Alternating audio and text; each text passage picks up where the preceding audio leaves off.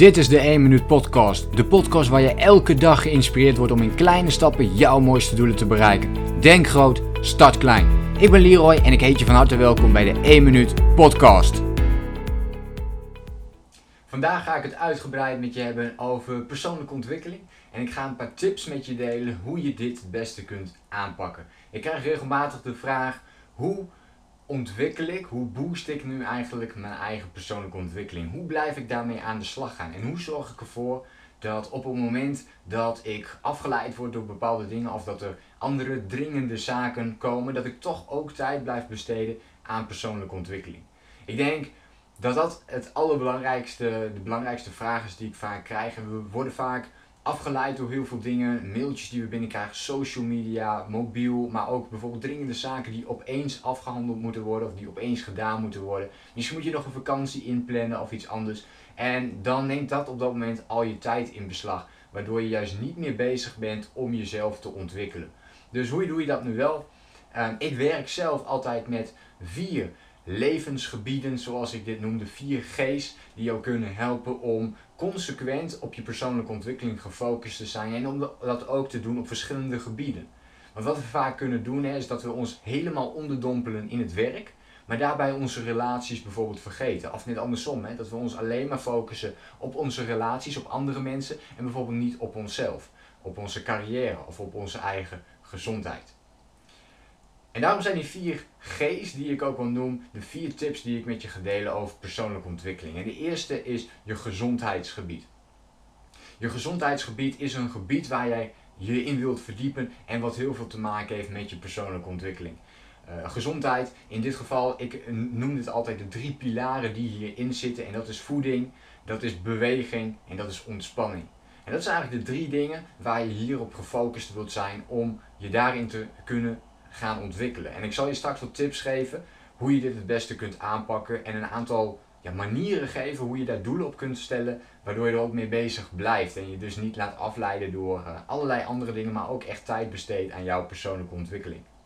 Het tweede wat ik met je wil delen is geld. Dit is de tweede G. Dus we hebben gezondheid gehad en nu gaan we naar geld toe. En geld is de plek waar we het geld verdienen. En dus enerzijds je financiële cijfers, hoe staan die ervoor? Dus hoe staat het met je uitgaven, inkomsten, welke doelen wil je op dit gebied stellen? Ook dit hoort natuurlijk bij je persoonlijke ontwikkeling. Daarnaast zit daar ook natuurlijk je werk in. Vind je het nog leuk, het werk wat je op dit moment doet? Of zou je graag ander werk willen doen? Zou je promotie willen maken? Of uh, naast werk kan dat ook zijn, en dit valt eigenlijk onder één categorie, en je eigen bedrijf. Het kan zijn dat je allebei misschien hebt, of dat je een van deze twee hebt, of één juist meer wilt gaan doen dan het ander. Um, ook dat kan in jouw persoonlijke ontwikkeling meegenomen worden. Als je meer je eigen bedrijf wilt oprichten en juist minder wilt gaan werken, en dan uh, is dat iets wat, uh, wat veel wordt genoemd of veel wordt benoemd ook. En ja, dat is gewoon interessant om daar dan ook de focus op te gaan leggen. Dus dat is één, dus financiële cijfers. Het andere is dus je werk, je eigen bedrijf eventueel. Waar wil je daarin jouw groei eh, doormaken? En ook nog niet onbelangrijk is je studie of je opleiding. De dingen die je erbij wilt doen. En dit valt allemaal onder uh, de categorie geld. De derde, het derde gebied waar je in, in je persoonlijke ontwikkeling een richting wilt geven, een balans in wilt geven, is je geluk. En met mijn geluk bedoel ik in dit geval de relaties die je hebt met andere mensen. En als je die ook weer in drie categorieën wilt onderverdelen, dan zou je enerzijds kunnen zeggen je partner. Het tweede zou je kunnen zeggen je, je familie. Iedereen die daar onderdeel van uitmaakt. En ten derde je vrienden. En de mensen waarmee je soms dus gewoon leuke dingen doet, een drankje doet of uh, leuke ervaringen mee opbouwt. En dit zijn de categorieën die daar weer heel belangrijk in zijn. En ook hier wil je jezelf in ontwikkelen. En dit is iets wat best wel lastig kan zijn. Maar je, relatie is iets waar je ook consequent actie op wilt ondernemen. En dat is iets wat ik vooral in het begin toch heel erg onderschatte. Ik dacht vooral dat je jezelf kon ontwikkelen op werkgebied. Um, en veel minder op relatiegebied. Maar ook in je relatie zul je elke dag moeten trainen, moeten werken um, aan je relatie, om dat zo goed mogelijk te maken. Met je partner, maar ook met andere mensen. Om regelmatig te bellen, maar ook gewoon goed te luisteren naar die persoon. Goede afspraken met elkaar te maken. Te weten wat je van elkaar kunt verwachten. En het vierde gebied is groei. En dit is het gebied waar jij kunt bepalen hoe jij wilt groeien en op welke methode je dat wilt doen. Dus hier staat je bucketlist bijvoorbeeld. Alle dingen die je heel graag nog eens wilt doen, die staan daarop. En daar kun je er eentje uit gaan pikken waar je alvast aan wilt gaan werken. Het tweede gebied zijn je gewoontes, je gedrag. Wat zou je willen aanpassen aan jezelf? Wat zou een enorme impact maken op jouw leven als je dat stukje zou verbeteren? Dus je vaardigheden die daar ook uh, heel goed bij passen. Hoe meer en hoe sterker jij je gewoontes weet te ontwikkelen, ja, hoe beter je daar ook mee kunt omgaan. En dat gaat er uiteindelijk voor zorgen dat je dus ook veel makkelijker kunt, uh, kunt leven, omdat je de positieve gewoontes hebt ontwikkeld zoals je die wilt hebben. Dus kijk daar goed naar hoe kan ik positieve gewoontes voor mezelf ontwikkelen die juist helpen om mijn persoonlijke ontwikkeling een boost te geven, maar ook zeker mijn andere onderdelen waar ik graag eh, op, uh, op wil profiteren, waar ik profijt van wil maken. En dat kan dus op een van die vier G's zijn. Dus dat kan gezondheid zijn, dat kan geld zijn, dat kan op geluksgebied zijn, maar ook op je groei.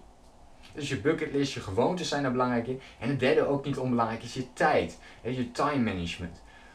Hoe deel jij je tijd in? Hoe ga je daar goed mee om? En dit is een continu proces om dit zo goed mogelijk voor elkaar te krijgen. En ook hier kun je heel snel doorgaan groeien.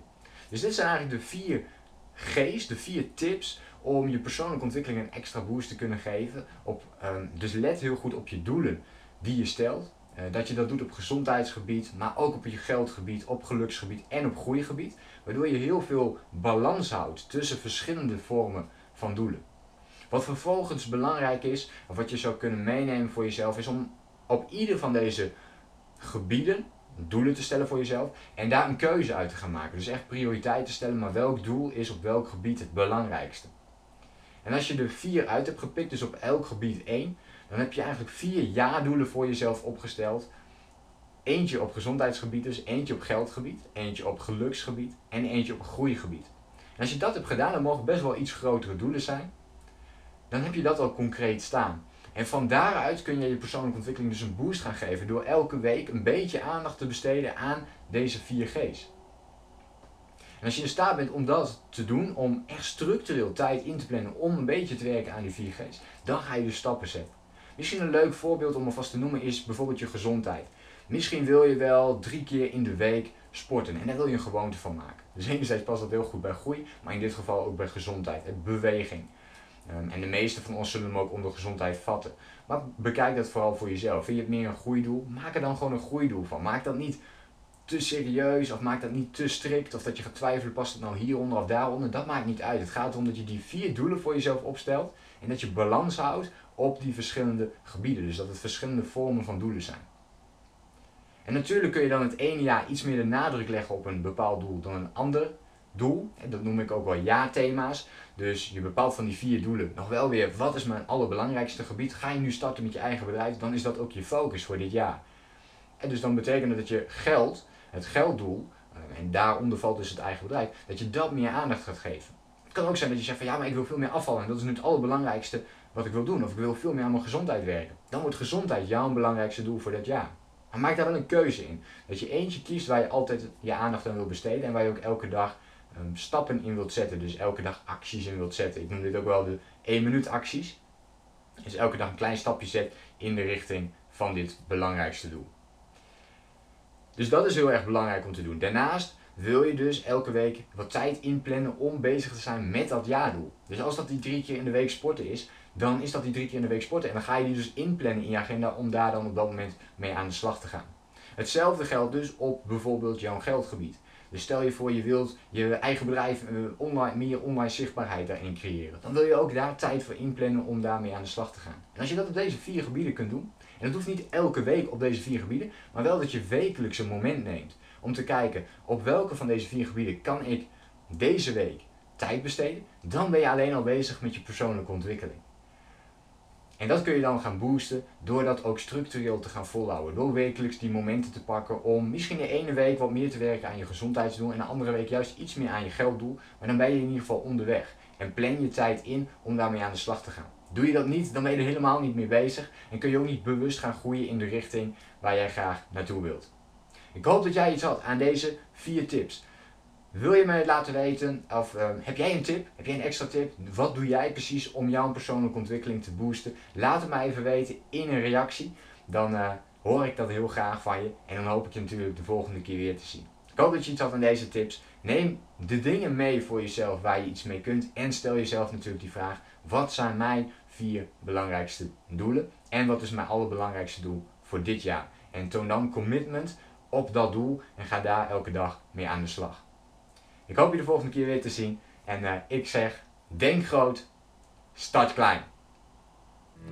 Bedankt voor het luisteren. Geloof jij net als ik dat je in kleine stappen jouw mooiste doelen kunt bereiken? Abonneer je dan op mijn podcast voor meer dagelijkse tips en inspiratie. Laat me weten wat je van de podcast vond. Deel de inspiratie en